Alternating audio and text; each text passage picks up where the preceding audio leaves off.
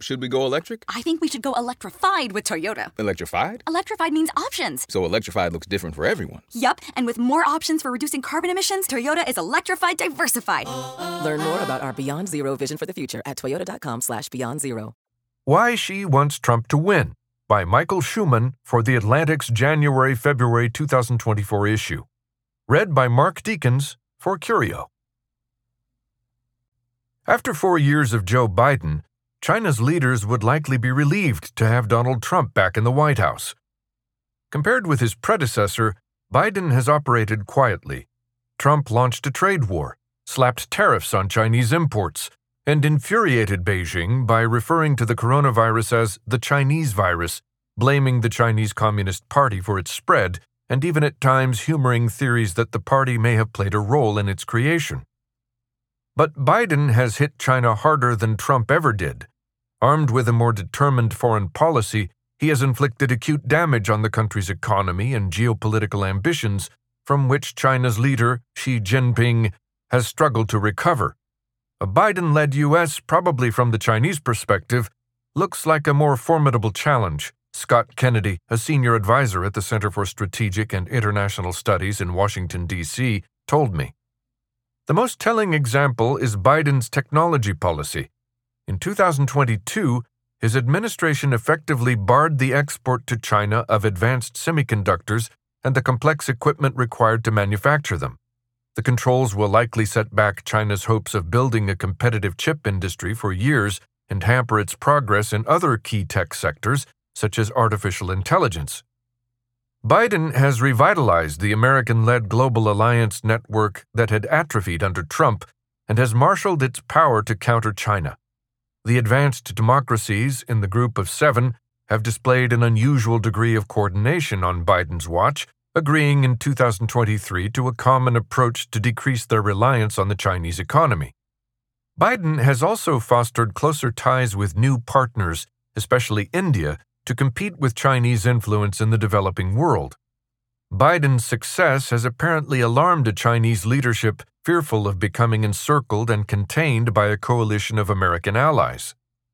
By comparison, from Beijing's point of view, Haggling with Trump over tariffs or exchanging bombastic rhetoric was a mere nuisance. Trump's withdrawal from American global leadership encouraged Xi to promote China as a more responsible world power. The chaos of the Trump presidency, the administration's inept response to the pandemic, the violence of January 6th, allowed Chinese propagandists to cast the United States as a superpower in decline. Biden's diplomatic re engagement has made spreading that narrative harder. In response, Xi has become more hostile to Washington. He has routinely resisted dialogue with the Biden administration and become more determined to upset the U.S. led world order. He has grown more desperate and isolated as a result. Opposed by most of the world's major powers, Xi has thrown in his lot with the pariah states Russia and Iran in an attempt to build an anti American coalition to challenge U.S. primacy. Even if a second Trump presidency were to retain some aspects of Biden's China policy, the technology controls, for instance, would almost certainly stay in place. Trump's return would jeopardize the united front that Biden has forged among the major democracies. His get tough policy could fixate on one issue with China, trade, for instance, and waver on others of importance, such as human rights and policy toward Taiwan. By comparison, Biden has consistently pressed Beijing on a range of fronts, even straying beyond Washington's traditionally ambiguous position on Taiwan to suggest that the United States would defend the island from a Chinese military assault. From Beijing's standpoint, that makes Trump less threatening than Biden and much more manageable. Whoever wins the White House, Xi will pursue his agenda to roll back American power and create a China centric world order. But he would likely push even harder to promote China as a world leader if Trump were in charge. By weakening U.S. standing abroad and democracy at home, Trump would offer Xi more opportunities than Biden to extend Chinese influence and win hearts and minds within the developing world. Of course, one can't assume that Trump would cut and paste his China policy from his first term.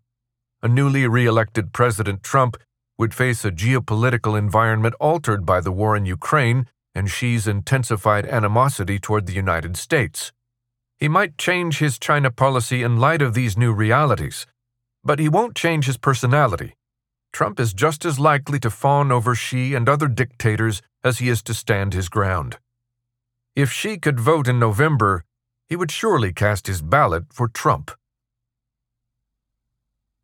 That was Why Xi Wants Trump to Win by Michael Schuman from The Atlantic on December 5, 2023. Read by Mark Deakins for Curio. So, should we go electric? I think we should go electrified with Toyota. Electrified? Electrified means options. Yes, we could go all electric with a Toyota BZ4X, but then there are hybrids like Grand Highlander, or we could do something in between like a RAV4 plug-in hybrid. So, Toyota is electrified diversified? Yup, and with more options for reducing carbon emissions, the closer we all get to Toyota's beyond zero vision for the future. Exactly how much coffee have you had this morning? Learn more about our Beyond Zero vision for the future at toyota.com slash beyond zero.